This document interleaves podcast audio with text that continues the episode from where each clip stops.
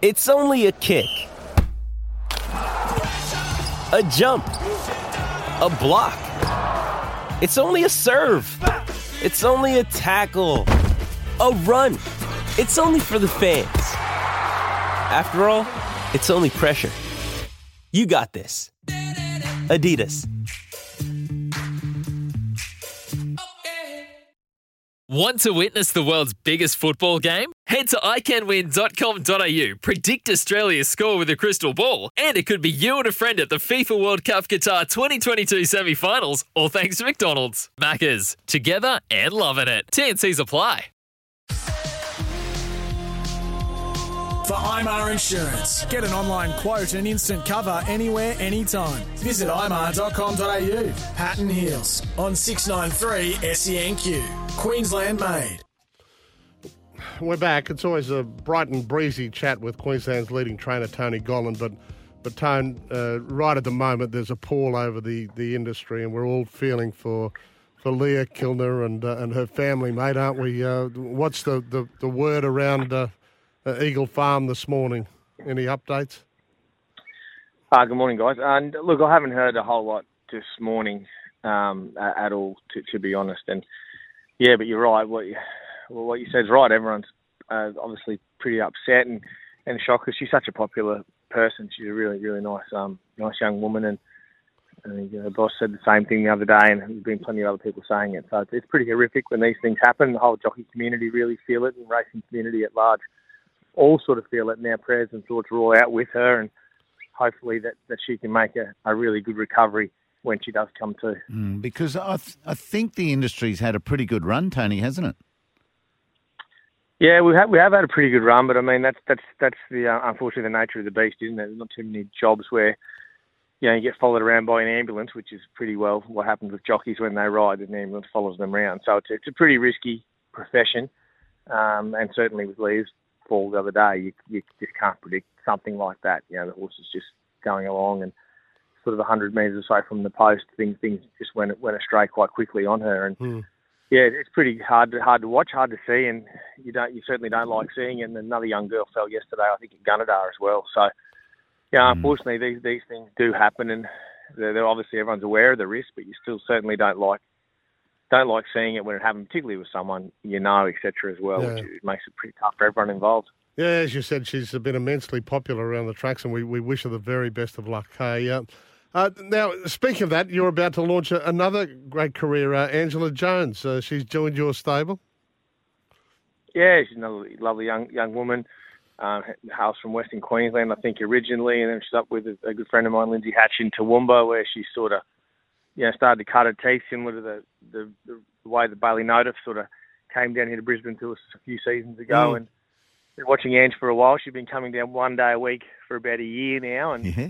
sort of just biding time until next season starts till August. She's made the move officially to Brisbane oh, a handful of weeks ago now, straight after Stradbroke, I think it was, and she's settling in well. Um, and looking forward to her launching into the metropolitan area right at the start of the new season, which is the first of August.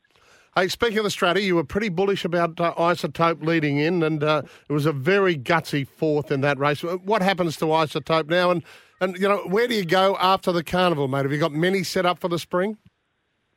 Yeah, we do. She she's probably one of them. I was a bit disappointed actually Stradbroke with her. I, I felt she was going well. She still played up in the barriers a little bit. There's Yeah. just something there that that she's just not spot on. Whether it's she just doesn't love Eagle Farm or what it is, I'm not sure. She begun well, got a lovely position, and I thought off the corner.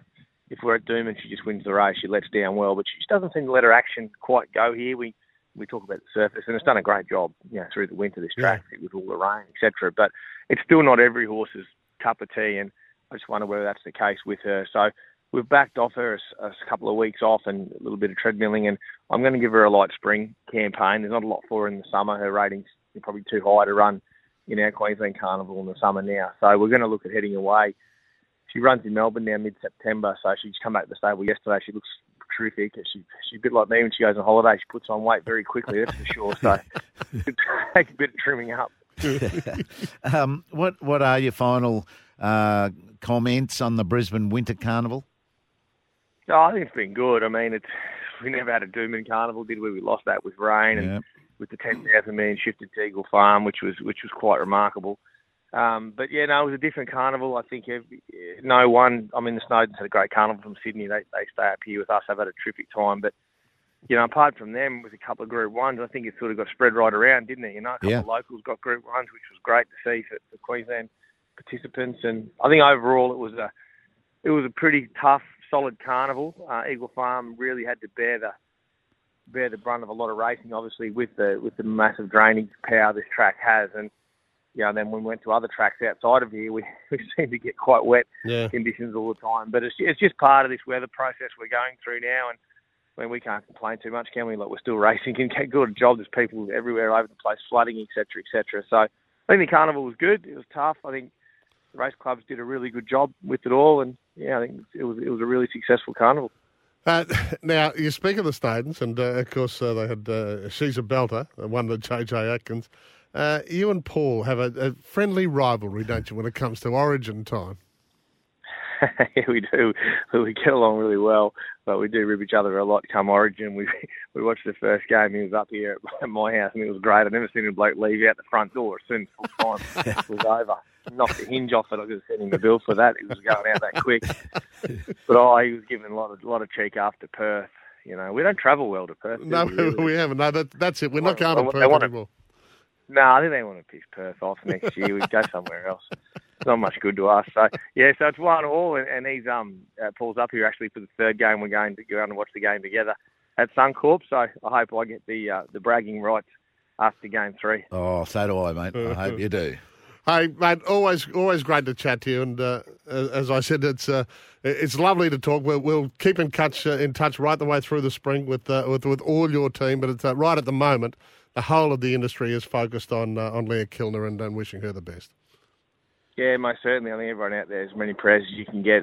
You know, whatever's going to help um, to get Leah back mended and, and hopefully back, you know, doing what she loves, which is riding horses. That'd be lovely, lovely to see. But first and foremost, just as hopefully we can get her back and get her mended and, and getting around again, which is which is what everyone wants. Well said. Our champion trainer Tony Gollan. Thank you, mate. Thanks, Tony. Tab Queensland Winter Racing Carnival. The Greyhound Racing at Albion Park is the place to chase. Gamble responsibly, though. It is six fifty three.